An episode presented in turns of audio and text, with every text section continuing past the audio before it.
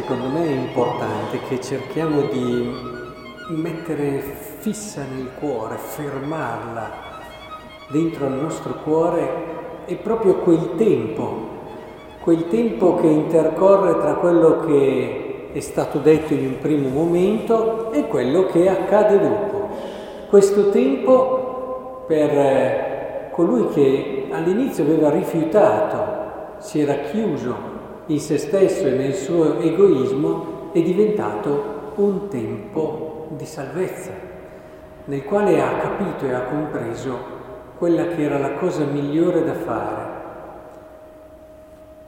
Credo che all'inizio di questo anno della misericordia sia importantissimo riflettere su questo tempo, che è il tempo di ognuno di noi, che è il tempo che Gesù in persona ci insegna, cioè il tempo nel quale noi comprendiamo che siamo possibilità infinita, cioè possiamo aver fatto le scelte che abbiamo fatto, possiamo aver fatto anche delle sciocchezze, possiamo aver fatto anche degli errori, anche profondi e gravi, ma quando Gesù guarda una persona, lo sguardo di Gesù non vede quello che è stato fatto semplicemente, ma vede la possibilità infinita che questa persona ha di bene. Ed è proprio questo guardarla in questo modo che noi chiamiamo misericordia. La misericordia non è solamente dai, hai sbagliato, facciamo finta che non tu non abbia sbagliato, cancello tutto. No, no, la misericordia è molto di più. La misericordia non è un reset di quello che è il tuo debito. La misericordia è un guardarti facendoci comprendere che davanti a te è una possibilità infinita, guardarti con questa fiducia. E per questo che Gesù fa riferimento anche a prostitute, a pubblicani, persone che pubblicamente erano conosciute come peccatori. Non c'è persona a cui si possa negare questa possibilità di bene. Io sono sempre più convinto che se il bene non aumenta nel mondo è perché noi, che dovremmo essere discepoli di Gesù Cristo e imparare a guardare le persone anche che sbagliano con questo sguardo di misericordia che fa loro comprendere la possibilità di bene che hanno, se noi lo facessimo il bene sarebbe molto superiore a questo mondo. Noi invece scivoliamo in quella che è la tentazione di sempre, cioè giudicare. Scivoliamo in quello che hai fatto così, sarai sempre così. Chiudiamo la strada, la possibilità all'altro. Voi vi rendete conto che questa è la dinamica dell'omicidio, tra virgolette.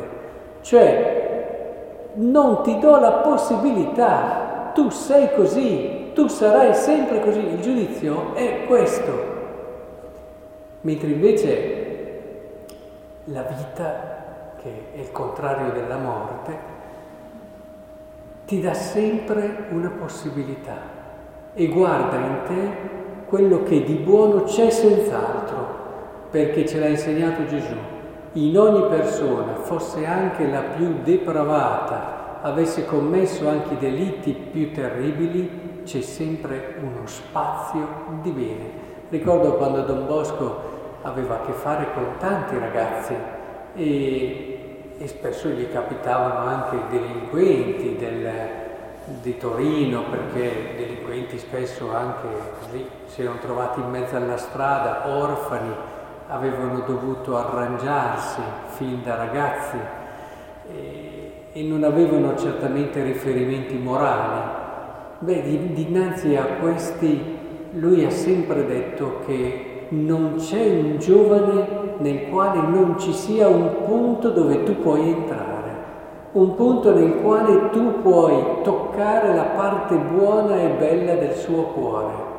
Lo può aver seppellito tra tanti peccati, ma questa c'è. È un po' come adesso che siamo in inverno, quando c'è il camino, che c'è il fuoco, e magari il fuoco sembra spento perché l'abbiamo lasciato eh, lì tutta la notte magari c'è, però dopo basta davvero un soffio, perché la brace sotto nessuno la vedeva ma c'era ancora, e pian piano riprende, riprende, è proprio così. A volte per certe anime, per certe persone, per certi giovani basta un soffio, basta un soffio di fiducia, basta un soffio che faccia vedere loro la possibilità di bene che hanno davanti.